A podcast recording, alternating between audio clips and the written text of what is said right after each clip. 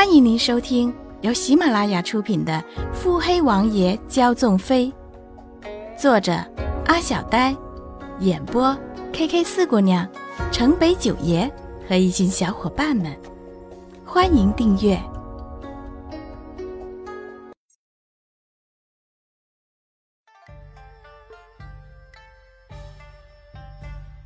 第一百三十三集。宫闱深处，细白的藕臂将红色的纱帐挑开来，太后缓缓的走了出来。红色的拖地长袍下，露出了一双像是豆腐雕琢似的玉脚。就是懒懒散散的一个走动的动作，居然都是风情无限。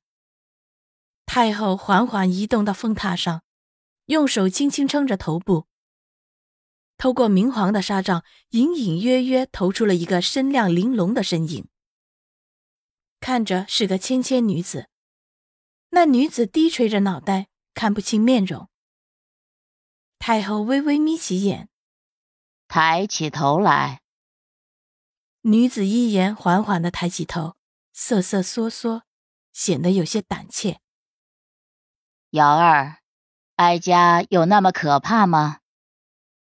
太后浅笑嫣然，声音凉漠：“回太后娘娘，不可怕。”依旧瑟缩的苏姑娘，用些微颤抖的声音回话。太后邪魅的看着隔着纱帐的苏春瑶：“瑶儿，哀家让你去做穆景欢的丫鬟，你觉得委屈了？”边说边比量着自己纤细瘦长的手指。苏姑娘眼中有些不甘愿，却也不敢回话。嗯，太后提高了音量，眸子一眯，寒光四溢。苏春芽听出了太后的不悦，缩了缩瘦削的肩：“回太后娘娘，民女，民女没有委屈。”隐隐有些微的哭腔：“没有委屈，你哭什么？”隔着轻纱看不见太后的表情，民女，民女。苏春瑶一时答不上来。你如何？太后声线越来越冷，话语中的寒意犹如尖刀一般，直直刺向苏春瑶。民女不敢委屈。苏春瑶双手紧紧绞在一起，脑中一阵轰鸣。瑶儿，你可还记得哀家让你进王府究竟是为了什么？民女记得，太后娘娘是让民女进王府，是让民女诱惑王爷，得了王爷宠爱后替代穆景欢。哼，亏你还记得！哀家原是想着今日你好好表现一番，好像皇帝求到圣旨，直接赐你个侧妃之位。哪知你不仅技艺上被穆景欢夺了眼球，连样貌上都比不上那个狐妹子的女人，你叫哀家如何帮你？这些不说也罢，如今哀家被穆景欢设计，好好的计划全盘打乱不说，还被挑拨了哀家和皇上的关系。这样紧要的关头，哀家想着先将你送进瑞王府，来日方长。你倒好，全不领哀家的情分，反倒还委屈上了。你让哀家如何不气？被这样设计的太后，讲起这些竟丝毫没有情绪起伏，只是在怒其不争的时候，冷冷看了围帐后的苏春瑶一眼。苏春瑶似乎有些吃惊，急忙忙双膝下跪：“太后娘娘恕罪。”民女知错了，是民女愚钝，不懂太后娘娘的苦心。民女只是想着穆景欢这样诡计多端、心思多变，民女若是到了他手上，只怕是要受尽折磨了。哼，怕什么？你是皇上亲自下旨赐的丫鬟，品阶可比王府的官家高。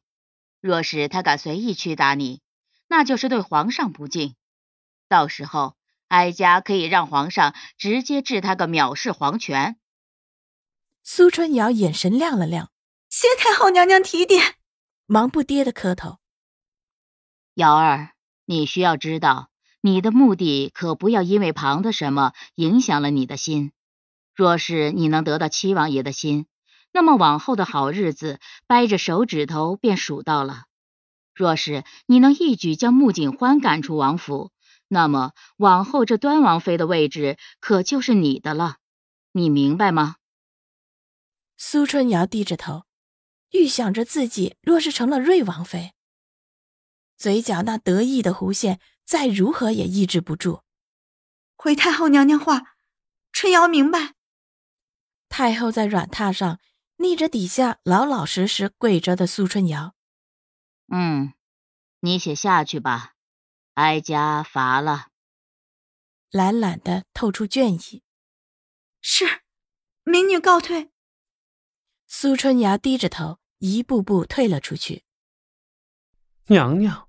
这个苏春瑶能成事儿吗？伺候太后多年的公公魏福尖声尖气的问道：“哼，眼界子太小，难成大事。